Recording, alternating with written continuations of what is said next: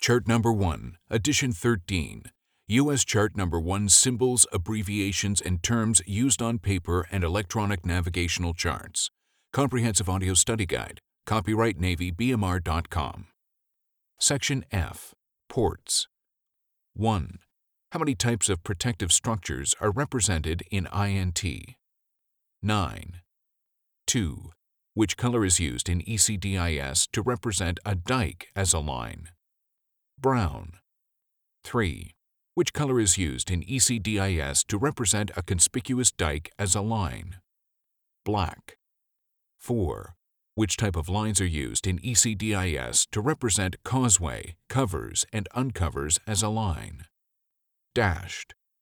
5.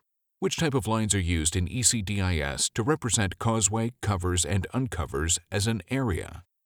Parallel dashed. 6. What is used by NGA and NOAA to represent breakwater, loose boulders, tetrapods, etc.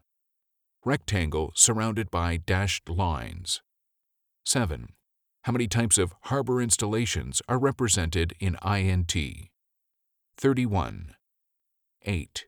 Which type of symbol used in ECDIS is used to represent a mooring dolphin? Square. 9. Which type of symbol used in ECDIS is used to represent a pile or bollard? Circle. 10. Which type of lines are used in ECDIS to represent a dock that is under construction or ruined? Dash.